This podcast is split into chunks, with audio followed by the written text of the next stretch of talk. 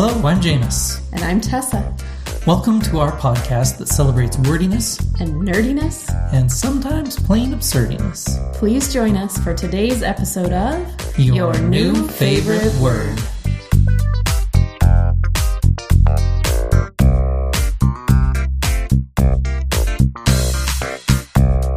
Welcome back to episode 17 of Your New Favorite Word.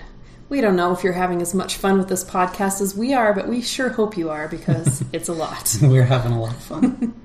well, let's get right down to it as Jameis tells us about his new favorite word. Awesome. Okay, so I've never actually seen an episode of Mad Men, but I recently saw a clip from season 1, episode 13, the season finale called The Wheel, where Don Draper is in a meeting with some Kodak executives and pitches an ad campaign for The Wheel a new slide projector from Kodak. In it, he says, Nostalgia. It's delicate, but potent. Teddy told me that in Greek, nostalgia literally means the pain from an old wound. It's a twinge in your heart far more powerful than memory alone. This device isn't a spaceship, it's a time machine. It goes backwards and forwards. It takes us to a place where we ache to go again. It's not called the wheel, it's called the carousel. It lets us travel the way a child travels, around and around and back home again, to a place where we know we are loved. Wow, that's deep. Yeah, it's a really beautiful, moving speech. I'll put a link in the show notes to the clip on YouTube. But um, as fascinating as Don's etymology for nostalgia is, it's only about half right. it does check time. Yeah, exactly. It does derive from a Greek word for pain, but there's nothing in it about an old wound. As you might expect, the truth is even more fantastic. so the word nostalgia comes from the Greek words nostos, which means homecoming, and algos, meaning pain, grief, or distress. Hmm. This is the same algos in words like myalgia, neuralgia, and even analgesic. Mm-hmm. Thus, literally, nostalgia denotes the pain or grief of coming home, especially in terms of the thought of coming home. It was first described and coined in a 1688 dissertation by a Swiss medical student named Johannes Hofer, who wrote Dissertatio Medica de Nostalgia oder Heimweh, a medical dissertation on nostalgia or homesickness. Wow. He a medical yeah, dissertation. That's yeah. fascinating. It was it's really fascinating how it was originally described in terms of a medical condition. Uh, he described this curious disorder often found in young men and women sent abroad. Mm. He claimed it was especially characteristic of the Swiss, which is kind of funny given that he was Swiss, but admitted that it also happened among other people too. Little but, nationalism going on there. exactly. Typically, where the sufferer is consumed by a desire for his or her native land he proposed to call this affliction nostalgia, and he like coined it from the mm. Greek roots. Love it. And compared it to the German word for homesickness, Heimweh. Mm. So his dissertation was written in Latin, which is a bit of an obstacle for most of us, at least for me. Yes, I don't read Latin myself. but there's a very interesting article by Alex Davis I found that discusses its contents in some detail including Hofer's own justification for the word he coined, as opposed to using Heimweh, mm-hmm. right? Or he also mentions like the French term and other things like that. Mm-hmm. I'll link to that in the show notes as well. Ultimately, though, like we said, it's just fascinating that Hofer's description of nostalgia was in terms of a medical diagnosis yes. of a disease of the mind. That is amazing. That's not how we use that word anymore. No. He noted cases where people were so afflicted by a longing for home that they went mad wow. or even died, dying of nostalgia. Wow. So, and it persisted as a medical diagnosis for some time and was even considered a serious problem by the North in the American Civil War. Hmm. Uh, Etymonline quotes the following passage from Sanitary Memoirs of the War by the U.S. Sanitary Commission in 1867. It says, in the first two years of the war, there were reported 2,588 cases of nostalgia and 13 deaths from this cause. Wow.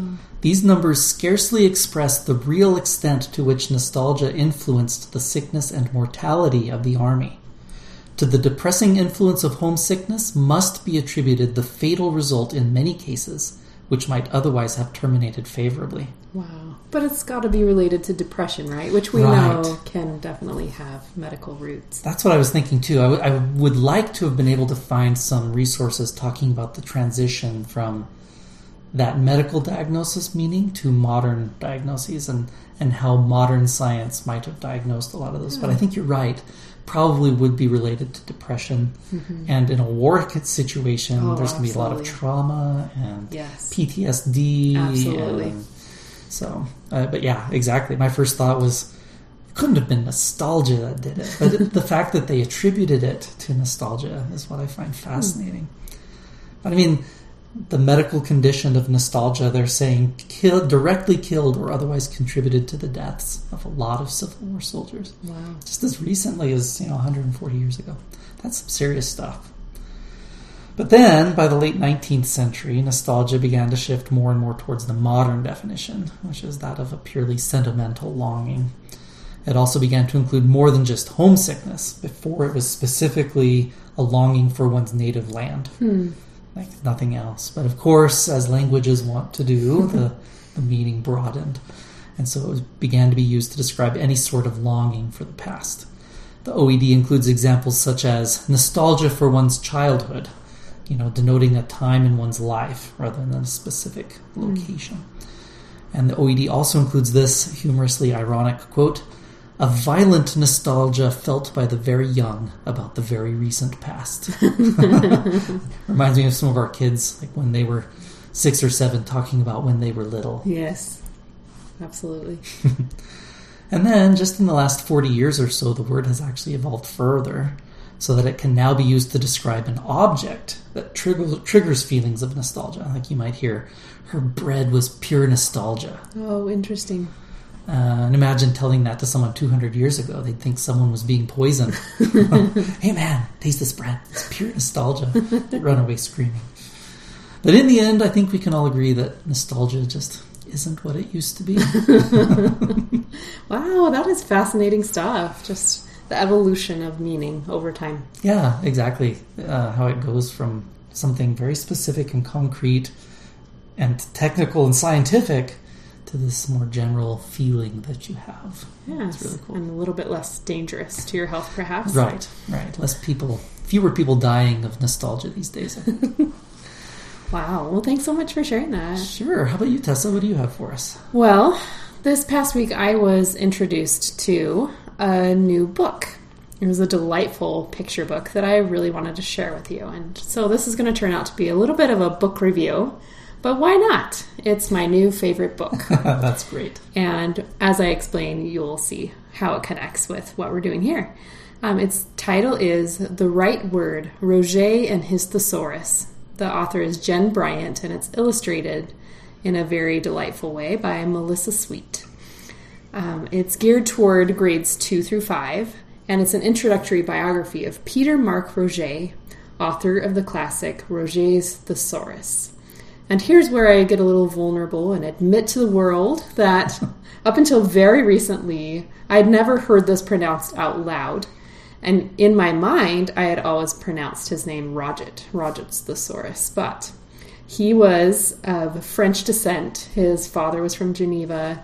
His mother had French ancestors, but he was born in England and he was a Londoner. But his name was pronounced Roger. See, in my mind, I, and if I'd been asked to actually say this, I probably wouldn't have realized it. But I always thought that was a first name, Oh, like the similarity to Roger. I think. yes. And so hearing that his name was Peter, there's this cognitive dissonance now. Yeah, and it's actually Peter Mark. Like he went by that, as far as I can tell. Peter Mark. Yes. And uh, it's really interesting the origins of this book. Uh, the author says Once on a long drive across Pennsylvania, I found I'd packed an early edition of Roget's Thesaurus, mistaking it for the novel I'd planned to read. Oops. Resigned, I pored over the meticulously arranged entries, which were not organized alphabetically, but instead by concepts and ideas. Somehow the author had cataloged most every word in the English language by its meaning. Who was this man, Roget? I wondered, and what compelled him to undertake this immensely difficult task? These questions were the catalyst for this biography. Cool. So, what a serendipitous mistake to Yeah. bring that along and end up giving us this amazing book. And it's technically a children's book, but I enjoyed it very much, and I think a lot of you would too. It has a quote at the beginning that I thought was worth sharing as well. It's uh, by J.M. Barrie from Peter Pan in a passage where Captain Hook is described. It said, The man is not wholly evil. He has a thesaurus in his cabin. so, how much do you know about Dr. Peter Mark Roget other than the fact that he created this famous thesaurus? I mean, I guess I knew his last name. That's about it. Yeah, I didn't know anything else aside from that until doing a little bit of research. So he was born in 1779, so the end of the 1700s, early 1800s was his lifespan.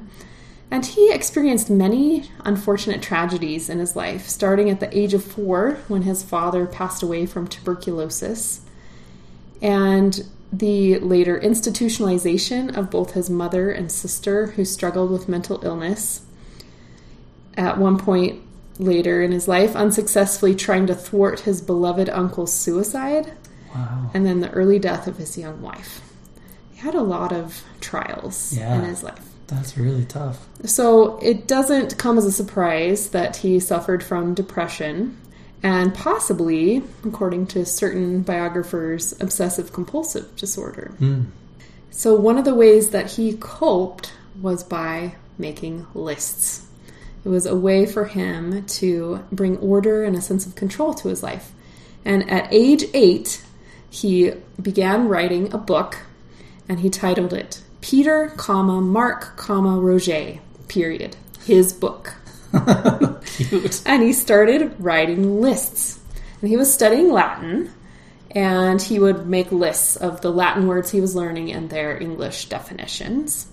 But then he moved on to other kinds of lists words relating to the weather, things that he found in the garden, other natural history kinds of words. He loved lists so much.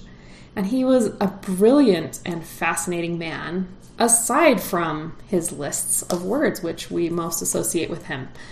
If you are by chance involved in homeschooling, which I know a lot more people are contemplating Yeah. in the current situation, this would make an amazing unit study to learn more about the life of Roget. He graduated from medical school at the age of 19, and he wondered, though, and was convinced by others that uh, perhaps people might not take him seriously as a physician at age 19. so he got a job as a private tutor for two young brothers and was assigned to travel with them to Europe to do the grand tour. And they settled in Geneva to uh, do their studies. But it happened to be a time when Napoleon was in Europe and there was a lot of unrest and uncertainty. And at that time, there had been some kind of treaty where Geneva was a safe place. But then Napoleon reneged on that and was detaining all Englishmen in that city. So they were basically held against their will in Geneva, and Roget, at age 23, was able to eventually sneak them out of Geneva in disguise. So it's kind of an exciting part of his history there. Uh, throughout his life, he mm, was interested in many things. He made important discoveries in mathematics. He created something that was a precursor to the slide rule Oh. uh, and discovered some mathematical Wow. theories that made that possible. He was involved in optics. He made some discoveries that were a precursor to photography and video cameras. Oh, wow. And physiology was his specialty. And he was also a chess whiz. And he invented the first pocket chess set. So, just little fascinating facts about Roget. But of course, the work he's now known best for, which was titled at the time Thesaurus of English Words and Phrases Classified and Arranged so as to Facilitate the Expression of Ideas and Assist in Literary Composition. Thankfully, today known simply as Roget's Thesaurus. Wasn't even published until he was in his 70s. Oh, wow. although he had been working on it in some form all his life. I love basically that. since the age of eight when he started making word lists. He started working on this project. But yeah, so that gives us all hope, right? Yeah. That our best work may be ahead of us. And that's what he's remembered for and known for now, is his thesaurus. That's really cool. Yeah. And I don't know about you, but sometimes I've had a little mini thesaurus that's alphabetical, like a dictionary. It's easy to find the word you're looking for. Uh, The original and the official thesaurus is actually organized by categories of meaning. It's not alphabetical, but he did include an index for looking up individual words. But the idea was to kind of get lost in meaning as you're looking at a word and then you look at other words that are surrounded on the page. You're going to expand your thoughts about the meaning of a word. It was a fun philosophy. I Yeah. that. And so the word thesaurus itself, which today means a collection of words arranged according to sense or meaning, or a book or dictionary of synonyms and antonyms, at the time Roget used it meant more generally an encyclopedia filled with information. That word, thesaurus, was borrowed directly from Latin, and thesaurus in Latin means treasury, hoard, treasure, or something laid up. So basically, he wrote a treasury of English words and phrases. You can see how his list making probably did teach him to love words enough to think of it as a treasure. Yes. Treasury. Yes. Uh, and that word itself comes from a Proto Indo European root, DHE. I don't know how to pronounce that in Proto Indo European, but to set or to put. And treasure itself also comes from that same root, and many, many other interesting words. Enough that I might use that in a future episode Cool. to kind of explore words related to that. But the meaning of thesaurus we use today came because of Roget's work. Instead of just being a treasury, it, it became thesaurus. That meaning of what his thesaurus is came to be associated with thesaurus. So that's fascinating to me. And it's the ultimate list. He was definitely a list maker. And on our shelf, we have the seventh edition of Roget's International Thesaurus, and it has 464,000 words and phrases. I don't think there were quite that many in his original, but he spent a lifetime making hmm. lists. He started it. Yes. And I know that I nowadays tend to rely on an electronic thesaurus, an online one. I've never really done justice to the print version, I was realizing. And I've been this week kind of exploring our thesaurus in print, and I've been inspired to use it more often in my daily writing. So, Very cool. yeah. So, hats off to Roget. What Yeah, an amazing kidding. person. Amazing, spectacular, fantastic. Yes, and one thing I wanted to say about the children's book is that it the illustrations are done in a collage style. It's very whimsical, and the illustrator incorporates word lists from the original notes and the original thesaurus oh, neat. in the illustrations. It's it's very fun. I highly recommend this book. I'll put the link in the show notes and links to some of the other resources I used. Fantastic. Well, thanks for sharing your new favorite book, Tessa. Yeah. And thank you, listeners. We hope you enjoyed this week's words and books as much as we enjoyed researching them. Be on the lookout for words and etymologies to share with us. We always love to know what's your new favorite.